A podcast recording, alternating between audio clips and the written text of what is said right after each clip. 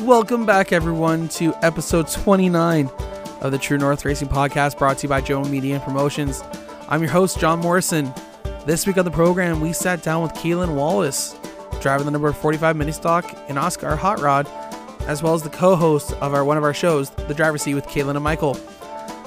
We traded in her helmet this week to talk a little bit more about mental health and how it affected her. Uh, before we get into that conversation, we're going to have a quick word from our presenting sponsor, Jomo Media Promotions.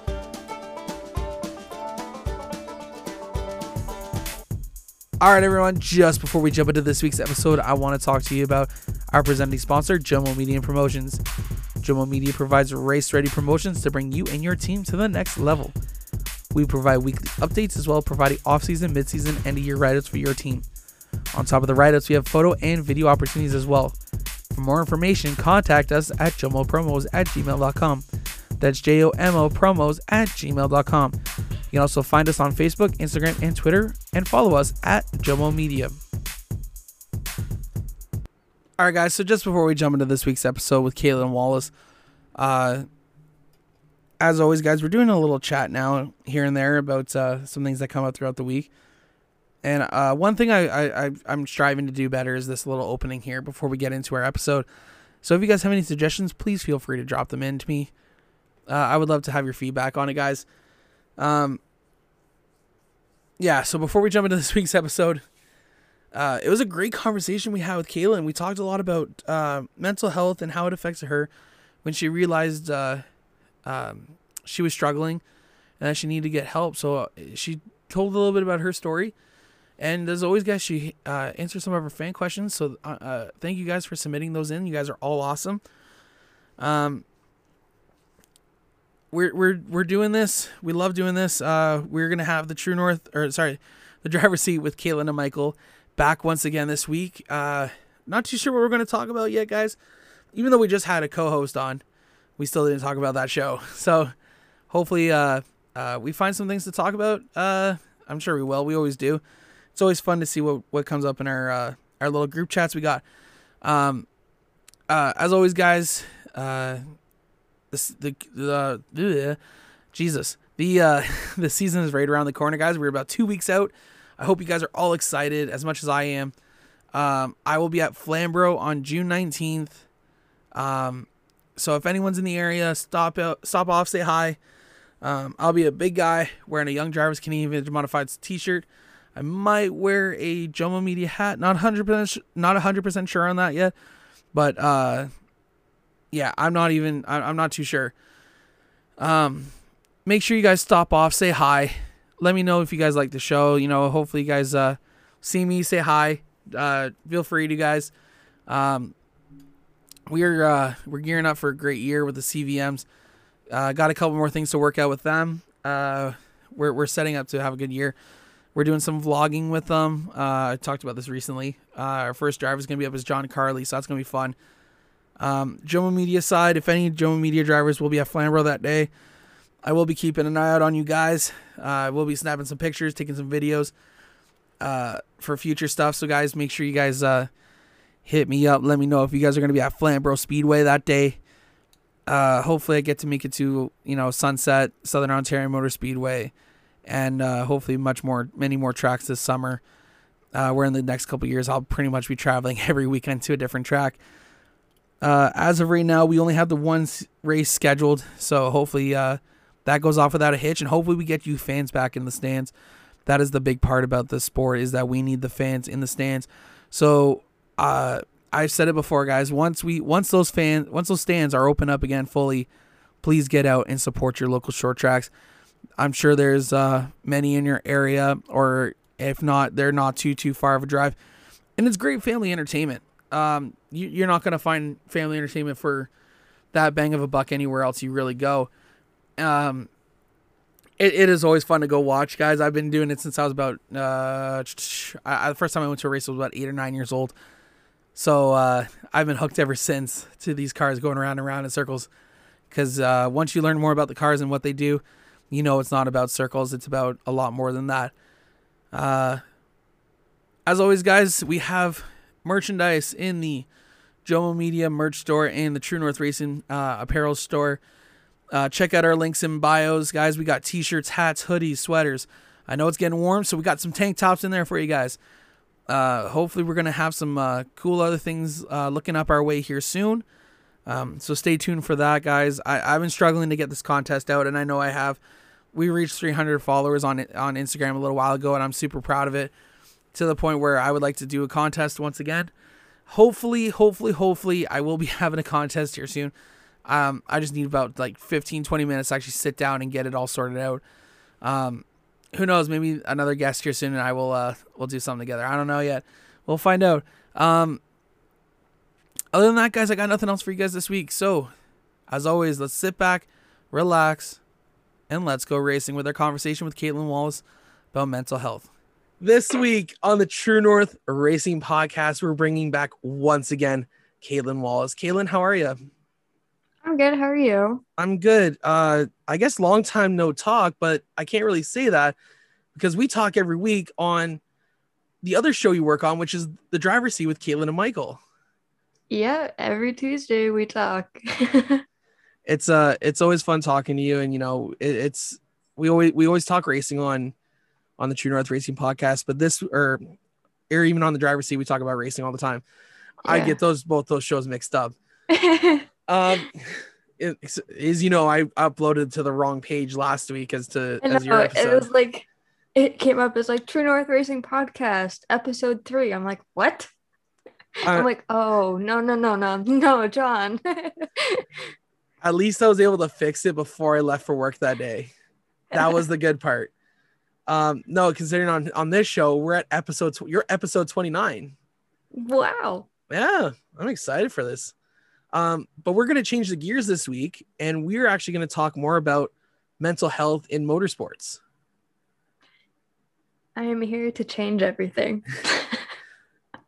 you know, you you reached out to me a couple weeks ago, as we always do in our group chat for the for the driver seat, and you came up with a great idea of bringing you back onto this show to talk about mental health in motorsports and how it affects um, yourself in in the motorsport world and I thought that was a that was a great idea to bring you on to to actually discuss with you because I, I can't remember now how many episodes ago, but we had Jory Elliott from Lift the Visor come on.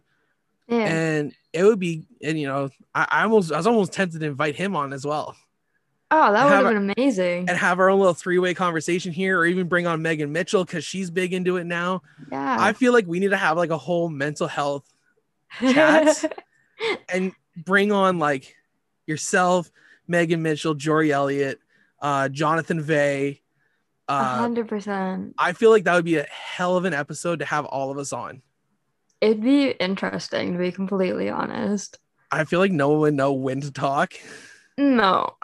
but I feel like we'd have so much great conversations. Oh yeah. Once we like get it organized on who talks when, we'd be yeah. okay. you know, I think I rattled off six names there that we'd have on here, and Oh, jeez. I feel like I could actually shut my mic off for a change. Yeah, you might actually be able to say like, "Oh, I'm not going to talk in this one," and actually go with it. I, I yeah, because you know, on the other show, like I, I want to keep silent as much as I can because the show is about you and Michael, and talking about racing here in Ontario, um, mainly pure stock and mini stock. Um, but I feel like I have to interject a few times just to help out a little bit because you guys are still getting your feet wet and you guys are starting to run with it at least a little bit more now yeah, we're we're uh we're working on it oh we are yeah it's baby steps absolutely is what i'm trying to get at baby steps episode 10 we're finally there literally yeah episode 10 john doesn't speak the first episode where i don't you don't hear my voice except for when we have to run the ad reads yeah, like when I get in my rabbit holes of my NASCAR boys. I uh, know you and your little NASCAR boys. How did they do today, by the way? Did you catch the race at all? No, oh, I worked today. wow, I, we had just talked for a little bit, and I I just completely brain farted on that one. Oh boy. Um, Don't worry, I almost forgot that they raced. But hey, you know your boy Chase Elliott finished second. Nice. Yeah, I don't know where Blaney finished, but I think it was He's in the top. Having 15. a rough go. Yeah. Who knows? He might slip over that two next year. I don't know. Guess we'll have to find out what the plans are. So anyways, we kind of just jumped off the rails there a little bit.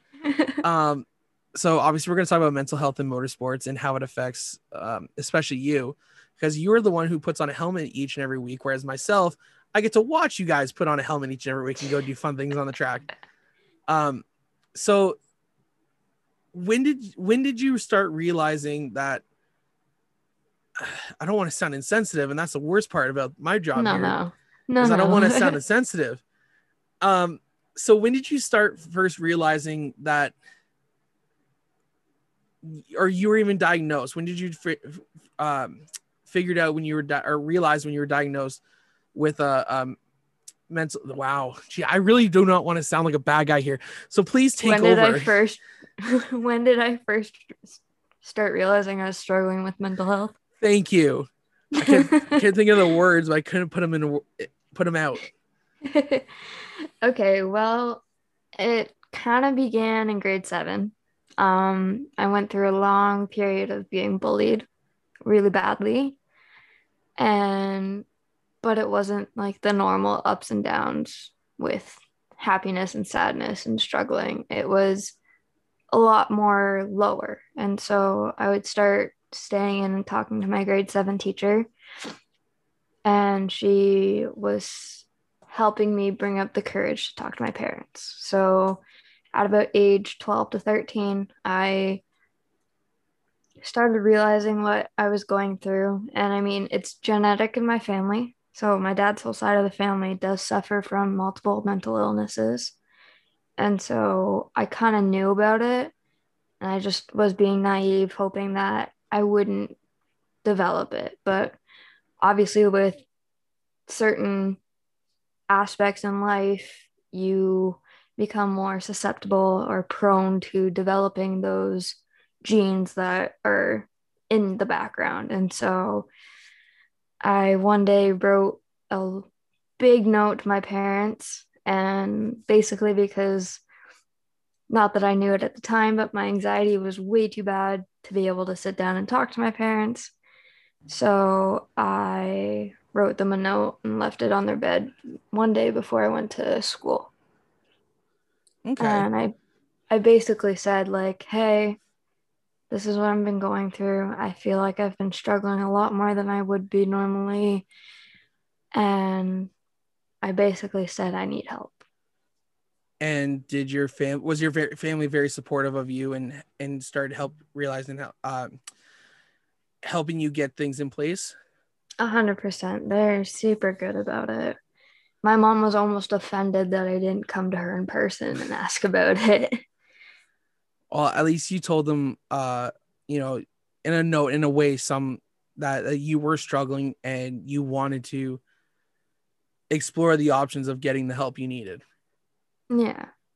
and since then have they continued to support you and um what is the kind of also the the help that you've gotten in in return So after I wrote that note to my parents, um, I ended up looking into getting a therapist. And so I was with her for a couple years. And then money got tight in the family, so we took a break off of that. But my parents have always been there for me, standing right behind me if I ever fall. They always catch me.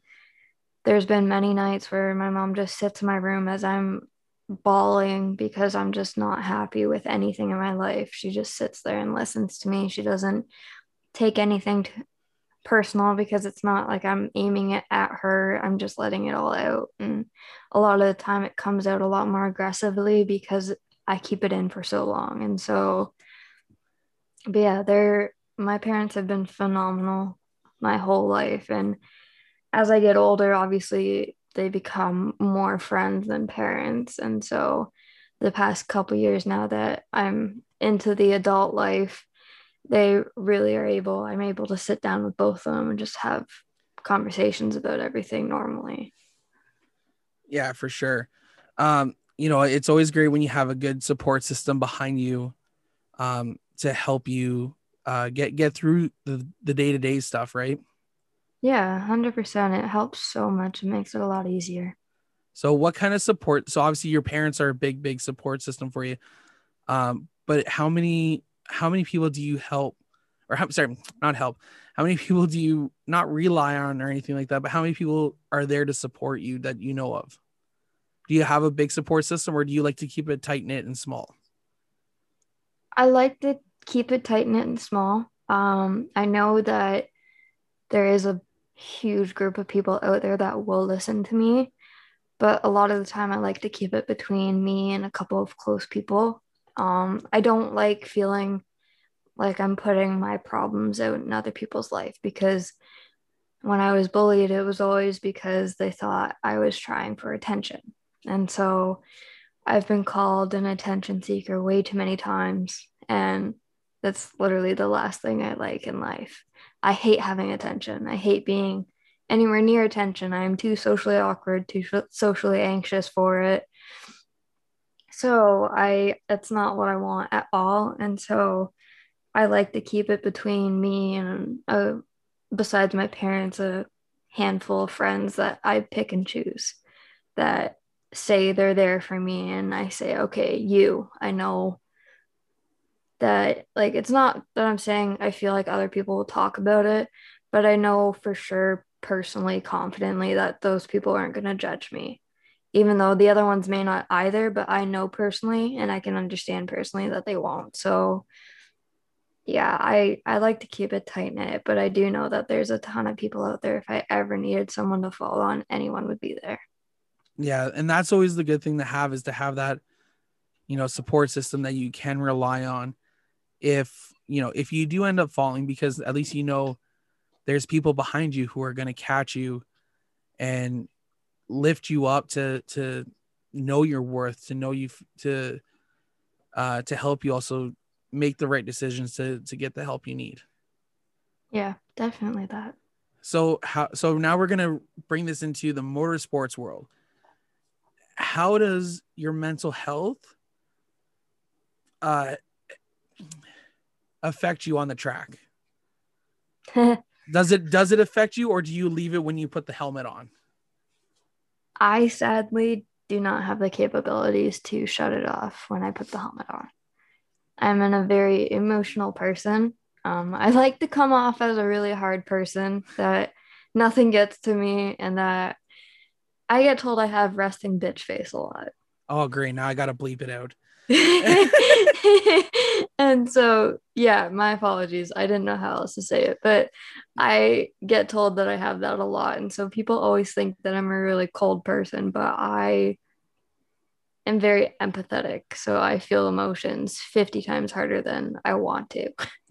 And yeah. so sadly, I can't turn them off when I get onto the racetrack. And so my anxiety takes over a lot when I'm driving.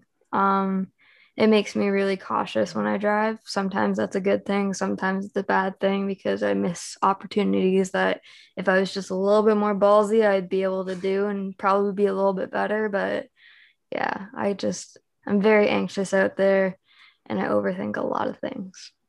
Yeah. And so are you doing anything to try and help with that or are you just still on edge a little bit when you when you get behind the wheel of the car? I've tried so many things. I've had so many people come to me and be like, just do this, it helps. I don't know what it is about me, but none of it helps. And no, it's not because I don't want it to, because trust me, I do. I want to be able to get in that race car and just go, but none of it helps. Like it takes over. I also have a very overactive imagination. So that really does not help when you're in a dangerous situation like that. So, yeah. Yeah, I don't I'm not able to really shut it off that well, so I am always typically pretty on edge when I'm in the car. But so there's some moments where it's not there and those no- moments are super enjoyable so does so to anyone listening who's who's very big into mental health i do not want anyone to judge me because like i i i'm still learning a lot as i go here um and i'm i'm trying to help be an ally by listening a lot more um because i feel like there's not as many allies as people would like to think um, in when you're dealing with mental health. And you know, it damn, I don't even know where I was going with that thought anymore. there's not a lot of people out there that I- truly know what it's like. Yeah. And I like feel they sorry, go ahead. I was just gonna say they think that they know, but they only know the basics. And so when you have people that will be able to kind of describe their point of view, it helps everyone else kind of get the deeper insight. Yeah. Um I had another thought and it just vanished. Oh man, I'm having squirrel moments like crazy tonight. Uh, you know, it's so what are some of the things that you have done to try and so like you, you did mention that people came up to you and try and told you to try different things. What are some of those things that they told you to try to help with the anxiety of being behind the wheel? For the most part, because a lot of people, like I said, don't understand what it's really like. A lot of people have told me to just not worry. And I can tell you that it's not the greatest thing to say into anyone that overthinks and has anxiety. I know it is such a simple thing to say. And if you don't really understand, you don't know how it comes off. And so that's why I never really get upset with someone if they tell me just not to worry about it. But I've had people tell me to tell myself multiple times that I'm going to do okay, I'm going to do okay, or give myself a goal to focus on instead of focusing on the negative, or taking 20 seconds of deep breathing, closing my eyes, and just shutting my brain off is a lot of options that have been suggested to me. But my brain's like, no, those don't work.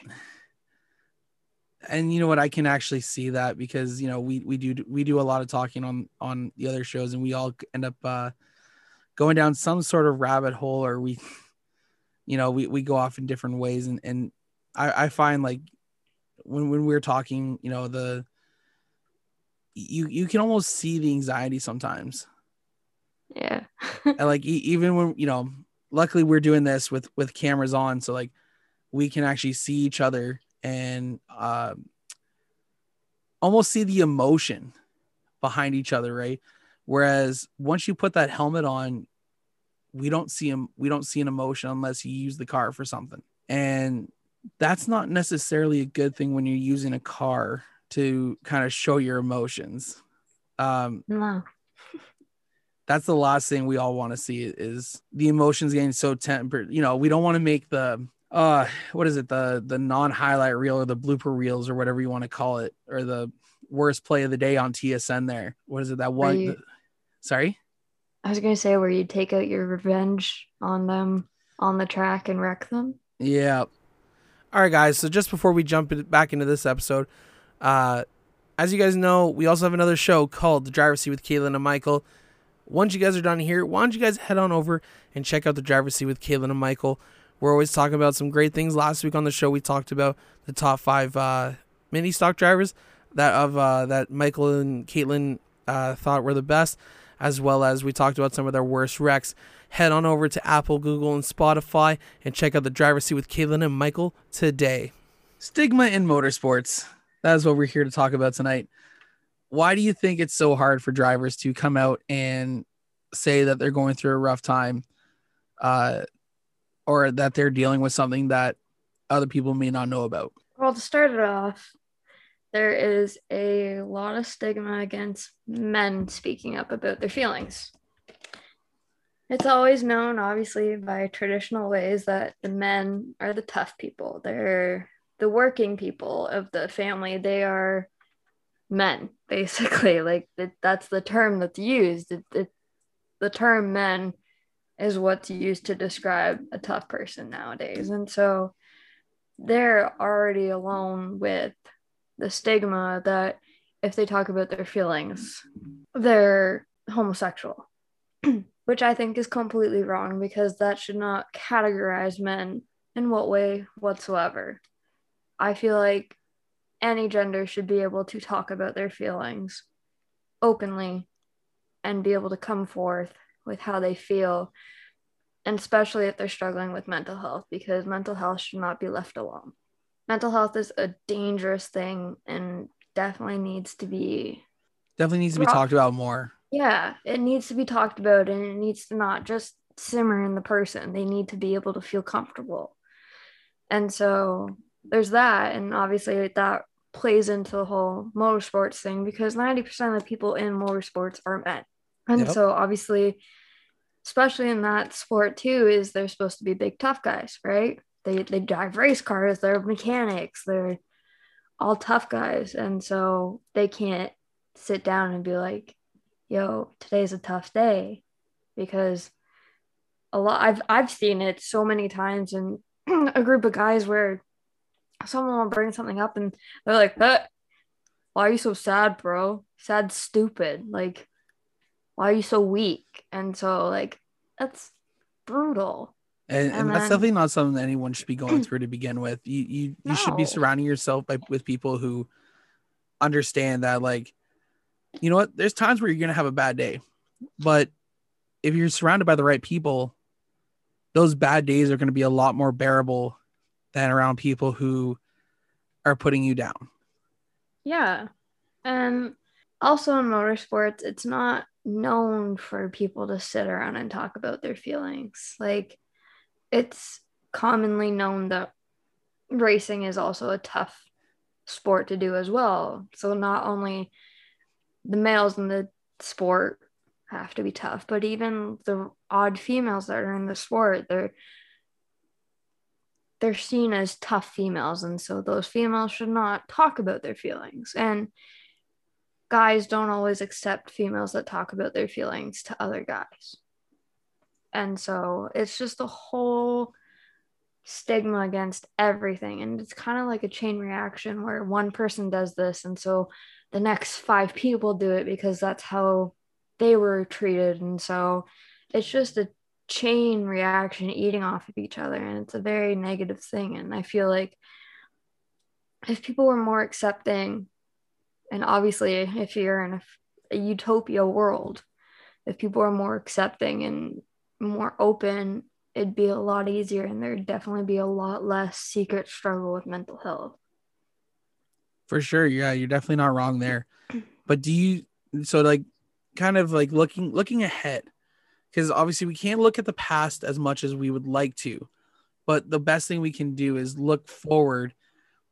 Do you think we are starting to change the guards change change of the we're gonna we're having a change of the guard in the in the sense that you know mental health is such a big part of everyone's life but it doesn't seem to be talked about as much as it really should um i think what may is national is a national mental health month or something or we have a week in May about National uh, Mental Health Awareness.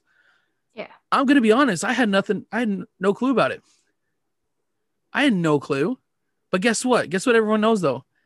Bell Let's Talk Day. Yeah. I did not see anything for the week about mental health, you know, bringing mental health awareness to the forefront. But I feel like we, we as the next generation who is almost going to be taking over the sport of racing, do you think we are going to have a change of the guard in the sense that we're not going to have people look at you as weak if you talk about your if you're having issues at home um, rather than we're going to have more people who will listen to each other to help change the culture culture in the sense because we do have a very welcoming culture to begin with in motorsports but we also have a very diverse and almost deceitful culture in motorsports as well. Do you think we are mm-hmm. having a change of the guard now? Or we're going Honestly, to in the next 10 to 15 years? In that sense, the people that are in this era of racing is what it depends on for the next one. If the people in this era want to be more open and want motorsports to be a much more open sport, to have things like this talked about, then yeah, we will take a million step forward with mental health and be able to be so much more accepting. But if only half of the people nowadays want to be open and accepting about it, then only half of it will be like that in the future.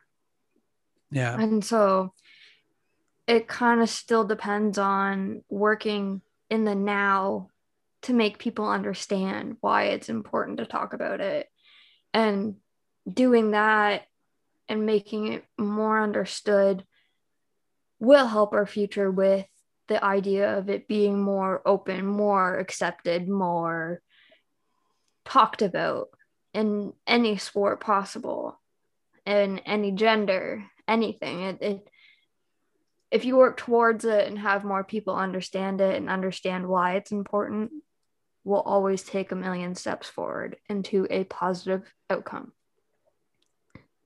You're definitely not wrong there. Um, you know, we we've been having we've been seeing a lot more mental health initiatives starting to come into motorsports. Um, I believe uh, I think it's the I want to say it's a pure stock team, the 99 team. Uh, oh man, I'm I'm blanking on the name. I've seen them on my Instagram for some time now. Um, they're doing uh, some stuff for mental health awareness, uh, going to the track. Um, you know, lift the visor, starting to come in and do some stuff. Um, I'm a big supporter of lift the visor, and pretty much anyone who's going to come in and talk about, you know, especially mental health awareness. Um, I feel it needs to be brought up a lot more and and to see someone like Megan Mitchell step up and and is going to be selling stickers for lift the visor to help support a mental health initiative, I feel like that's already taking two steps forward in the in the process uh, process of being more open. Hundred percent.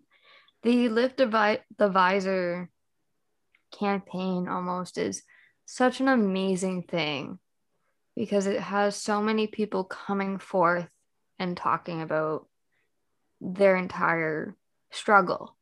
And I'm working on sending in my story too. So I will be added onto the webpage there. I'm sorry. I'm I'm always happy when someone uh, lets me know that they're they've reached out to Jory Elliott over there, Lift the Visor, and and is submitting a story. So I'm actually really happy. I, I can't wait to read. I've been reading them all. You know, each story is different, and you know, uh, I can't wait to see yours added, yours be added to it. Jory actually approached me. And nice because on my Instagram I have the post on National Mental Health Day. Um, on it, it's I think it was the Bell Let's Talk Day. Yeah, I made a post and talked about my journey, and so he saw that after one of the driver's seat episodes, and so he reached out to me about it, and I felt such a sense of honor when he would reach out and ask me if I want to be involved in that because it's such a great thing to be a part of because not only is it a couple females that have shared their story, but Jory has also shared his too. Yeah. And like it's proving that anyone can talk. It's not just females because we're seen as the weaker gender. It's everyone can talk about it because it does not mean you're weak. It means you're stronger because you're able to acknowledge your weaknesses and move forward with them.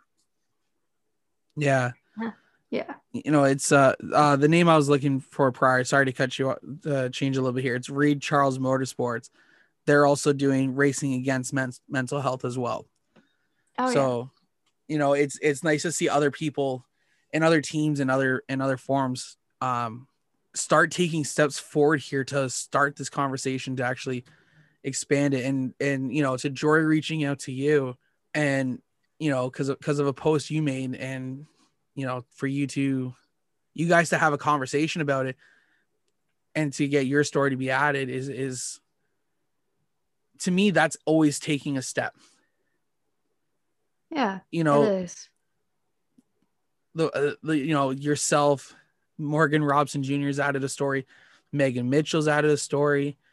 They're you know they've told their stories and it's it's and Jory's obviously told his story. He's been on my show on this show and talked about it and it, it's it's always good to see the progress even though it's small progress small steps we're making those steps we're, yeah. you know, we're we're showing our support. We're showing that we're allies or you know we can come to each other we can you know if you're having a bad day you can always reach out to me or or you know anyone in your circle you know i if i'm having a bad day i know i can reach out to you megan jonathan vay jory elliott i can i can reach out to you guys if i'm having a bad mental health day and feel the support Yeah. because that's all that we're building is we're building a support network for everyone involved right yeah. and you know it, it's it's so great that we're starting to do this now. Um it obviously could have came sooner but it's all about timing right? Sometimes Better it- late than never. you're absolutely correct. Sometimes it does take a little bit longer for something like this to step up and get into place but hey we're here. We're going to take over this and we're going to try and help make motorsports a better place to be. Exactly. So, with that being said, we're going to jump into our fan question period, where, as you know before, we always have people submit their questions in and uh, we ask our guests, Are you ready to do another round? Heck yeah. All righty. So, we did a lot of talk about Jory Elliott there. So, the first one, the first two of them are going to be from our man, Jory Elliott from Lift the Visor. His first question is When did you first acknowledge you were struggling with your mental health and what steps you take? St- sorry, what steps did you take initially to get help? I know you touched on a little bit more, but if you want to elaborate here, then more than welcome to. Yeah, for sure. So, as I mentioned earlier, it was around age 12, 13, and I wrote my parents a note.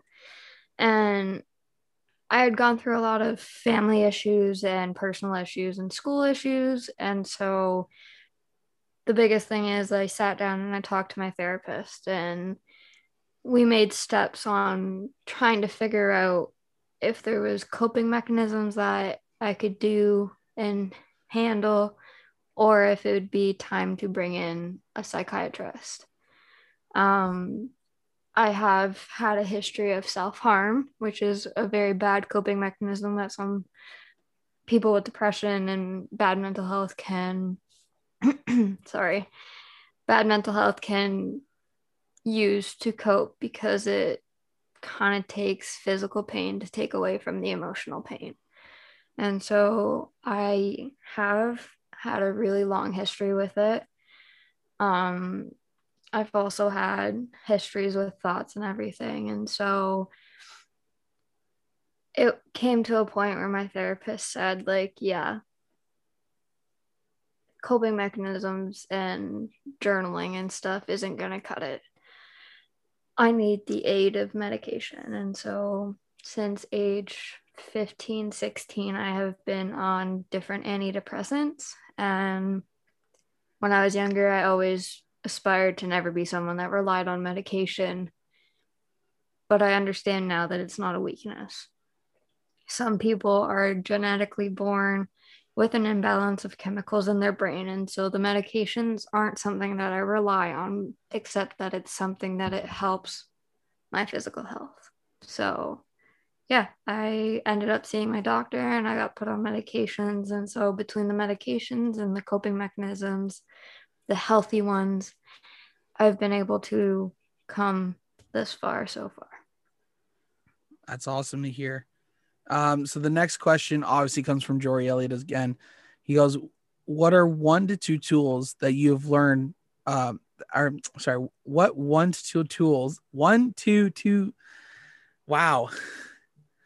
What is one to two tools have you learned about on your have you learned about on your journey that became staples of your self-care routine? That was a mouthful right there. That's a mouthful, and that's a really good question, actually. Um, it's different for everyone, obviously, because everyone has their own interests and stuff. Um, me personally, I am lucky to have a job at a horse farm, and horses have always been my therapy. I've owned my horse since I was eight, and so he was my therapist before I even knew I needed one. And so that horse knows so many things and carried so many of my tears. And so I really rely on animals for therapy. And so I have two cats in my house. they always come in my room in the mornings when I wake up to get ready for work. We always have a routine where they jump on my bed and rile me up a little bit. And then we all go downstairs so I can leave. And they all say goodbye to me. They all sit at the door while I leave. And so, and when I'm having a bad day, my cats cuddle me a lot. And so animals know. And that's why I connect so well with them. And then a second thing I would say I use to cope with things is music. I listen to music probably 23 out of 24 hours a day. I fall asleep listening to music. I listen to music when I'm driving. I listen to music when I'm working by myself. I listen to music when I'm working on the race car or doing stuff in my barn at home. It's a calming mechanism for me. So it's something that I even said, like, why don't I do it before I get in the race car? Because it's something that calms my head. It kind of stops the carousel of thoughts, is what I call it. But my overthinking, it stops it because I focus on the music. And so, yeah, those are two things that I use as uh, coping mechanisms. You know what? I, I totally agree with that music one. So mm-hmm. I'm going to add to that part actually for a little bit here. For sure. What is one song that you can pick that you can play no matter how many times you rock out as hard as hard as you can and like you feel 10 times better than you did when you started? Wow, that's a loaded question. Oh, I know, right? I already have my song because I do like it's it's a song that gets me every time. Beer Never Broke My Heart by Luke Combs. Solid choice. That or Without Me by Eminem, but yeah. Both actually really solid choices. Now, I'm how totally well opposite spectrum. How well can you do the without like how well can you do uh Eminem rapping? I'm kind of curious not, on that one. Not that well. I am good with um with um what's that song? Hold on. Pulling this up. Cuz the one song that gets me that I can jam out to and like feel 10 times better than when I started that song is Unwell by Matchbox 20. Oh yeah. That's oh yeah. Song. That is the one song that I can put on and like I will rock out really really my mom always told me that was like hers and I song. It was her song about me. That's how Aww. she always put it. So like whenever I do that, like I try to like go as hard as I can for the yeah. three and a half minutes that it is because it when I'm done, it makes me feel 10 times better than when I started. Yeah. Um the song I'm really good at is Everywhere I Go by Hollywood Undead. I'm gonna have to check that song out now afterwards. I'm pretty sure I know almost a hundred percent of the words. You're gonna have to send me the the title of the song so that way I can remember it and I'll give it a listen later on. I will. All right. I'm I'm gonna hold that to you. Okay. Uh, you do so that. our next question comes in. I know we're, we're this is a long actually fan question period here. me adding in questions. Um, what so Colton Everingham put in here saying, What's some motivational quotes that you use most or can relate to others? I don't have quotes plural. I have one quote that I got sent to me by my best friend. He um, sent it to me as a reminder of it is it's called it's about an arrow and so they always say an arrow has to get pulled back before it shoots forward. So, yeah, they. Uh, I live by that quote. I'm just getting pulled back right now, so I can just shoot forward into success. Absolutely. Um, that that is actually a really really good quote to live by because you know sometimes no matter how hard life is pulling you back, you you know you're gonna shoot forward and be destined for greatness. Yeah. Um, if I remember correctly, we talked about this a little while ago prior to us actually starting our recording session here. Um, you did get a question submitted to you, correct? Oh, yes, I did. I meant to ask you to send that to me, but obviously, you know, we started recording and then I I I lost track there. So if you don't mind actually asking yourself the question and then answering it. For sure. I can do that. All right. Well. Let, let's see how well you do. All right. so the next question we have here comes from Brad Lavelle. Um, I believe he races Peterborough. I think so too. I feel really bad that I don't know that, but I don't know a lot of like not Flamborough racers. Anyways, the question is how do you find the best way to cope and deal with the loss of a family member or friend? And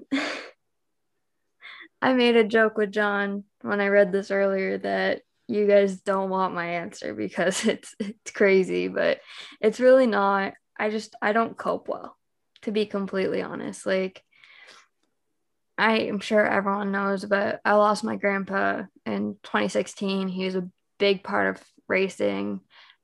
Al Nagy Sr. Um, he was a huge person that was part of my life, and I always took him for granted. And sadly, I didn't realize that till he was gone. But that's how it works in life. So it's just something you have to deal with, and that's something I have to go through and just remember that I need to make do of it better in the future with someone else. And so, but yeah, he um he passed away from cancer in August, um, October of 2016, and so I did not handle it well at all.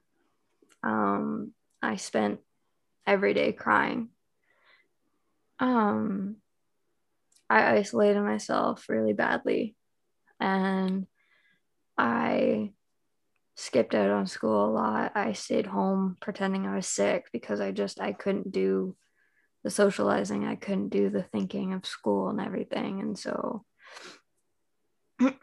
um yeah, I did not choose a healthy way to cope with the passing of my grandpa, but it was kind of an unexpected thing that I wasn't really prepared for because I didn't want to accept the fact that he was going to pass away.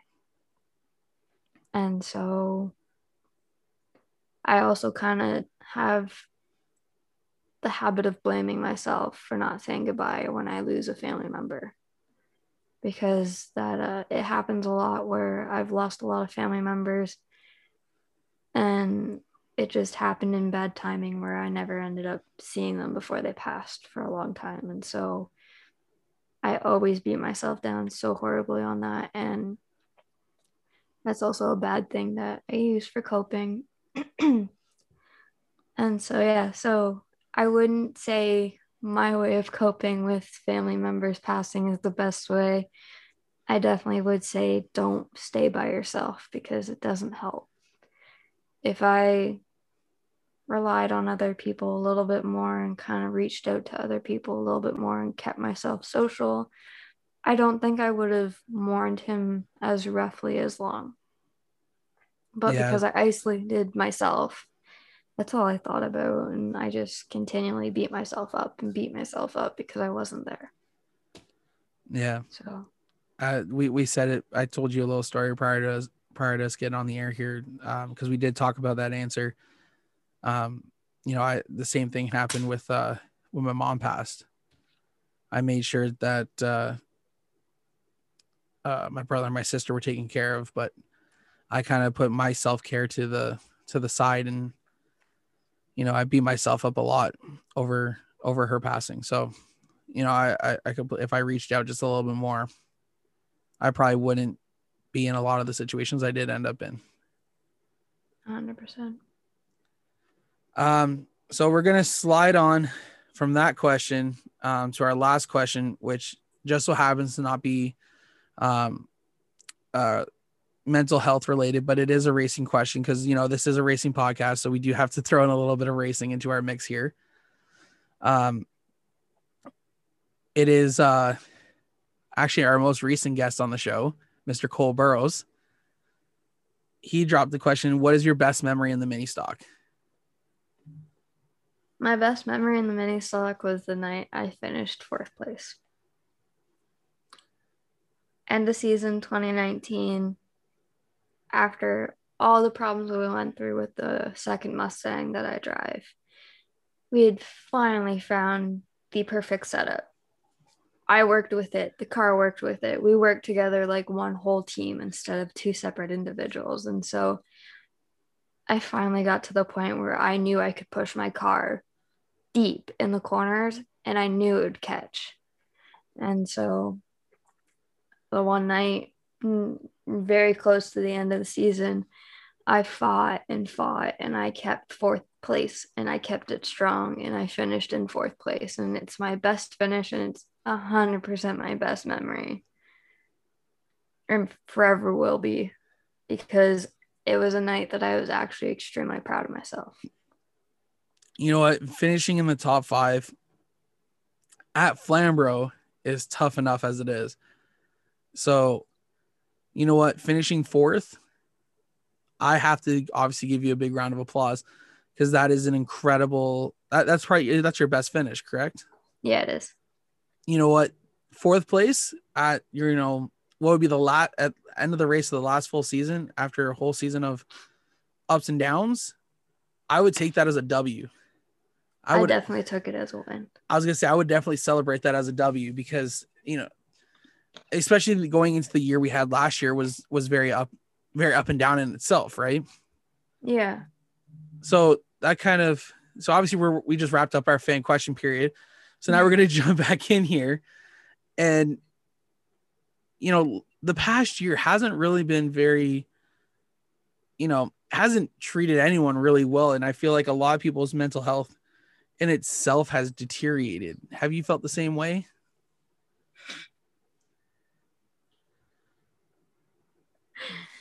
Uh, yeah. Deteriorated is one way to explain it. Um, sorry, I have a very dark sense of humor. I shouldn't be laughing about this. Um, COVID has been a very tough thing.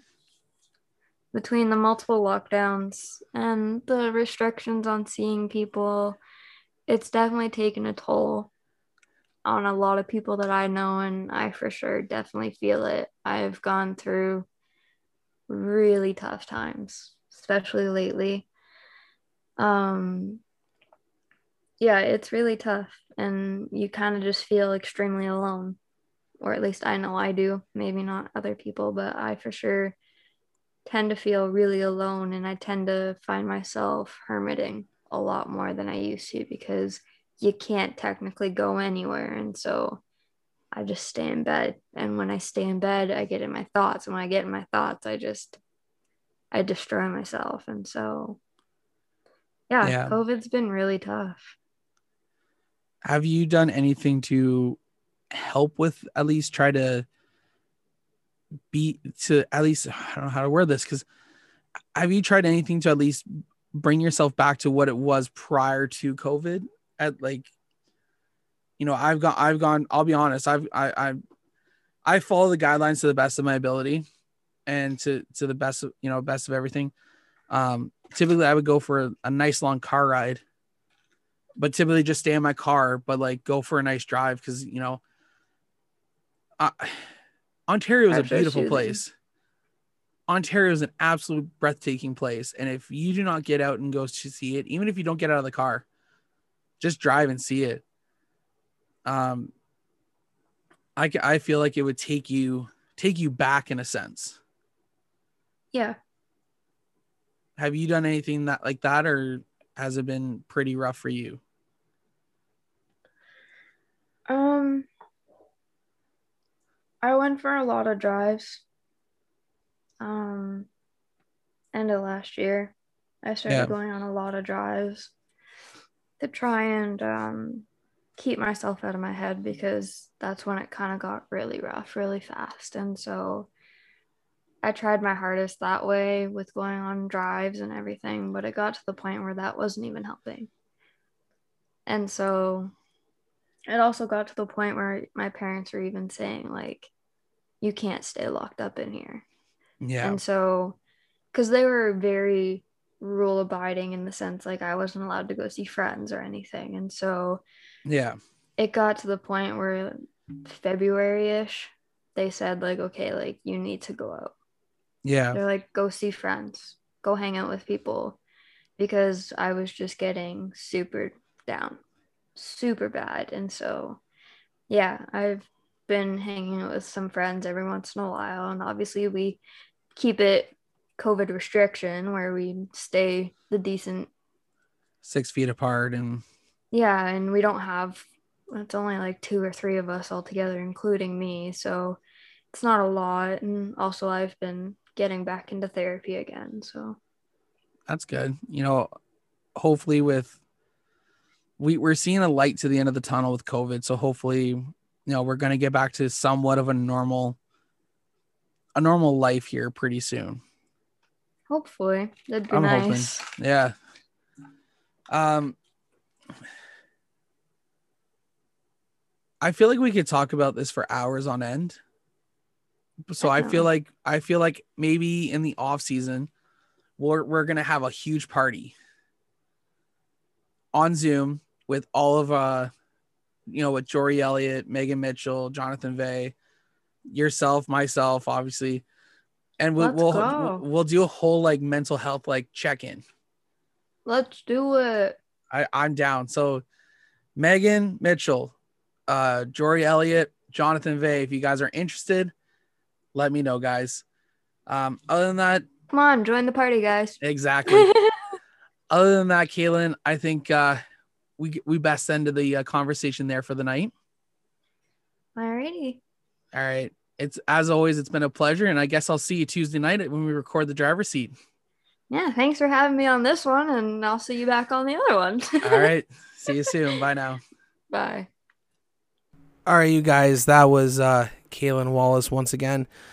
As always, guys, we want to thank our guests for jumping on with us. It's uh, we can't, I can't do the show without them. That's the whole point of this uh, program, guys. Um, as we move forward, uh, you guys will see hopefully a lot more content coming out of Jomo Media from uh, from the racetrack side instead of just doing these podcasts. Hopefully, which helped you guys get through the off season. Um, I got some plans for this show. Hopefully, going forward. Uh, hopefully, you guys are excited for that. Um, if you guys haven't, I do have out on my Facebook page, I do have a link to a form. I'm looking for feedback, guys. It's totally anonymous. Head on over to Jomo Media, Jomo's Media on Facebook, and uh, find yourself that uh, uh, Google form. Fill it out. Let me know what you think of the show. Let me what you like, what you don't like. I want to make this show one of the best here in Canada. Uh, always, guys, to help support the Jomo Media, uh, to help support Jomo Media, why don't you head on over to our links in our bios on Facebook, Instagram, and Twitter. Head over to the Jomo Media Apparel store as well as the Jomo, or sorry, the True North uh, Racing Podcast Apparel store and store store. Wow, I cannot speak now. And pick yourself up a hat, T-shirt, hoodie, or you know we're getting into those summer months. Pick yourself up a uh, uh, tank top as well. We got some men's, women's stuff in there, kids stuff as well. So head on over, pick yourself up some goodies, help support the Jomo Media brand. I will see you guys all at the racetrack soon. Once again, my name is John Morrison, and this is the True North Racing Podcast brought to you by Jomo Media and Promotions. We'll see you all next week.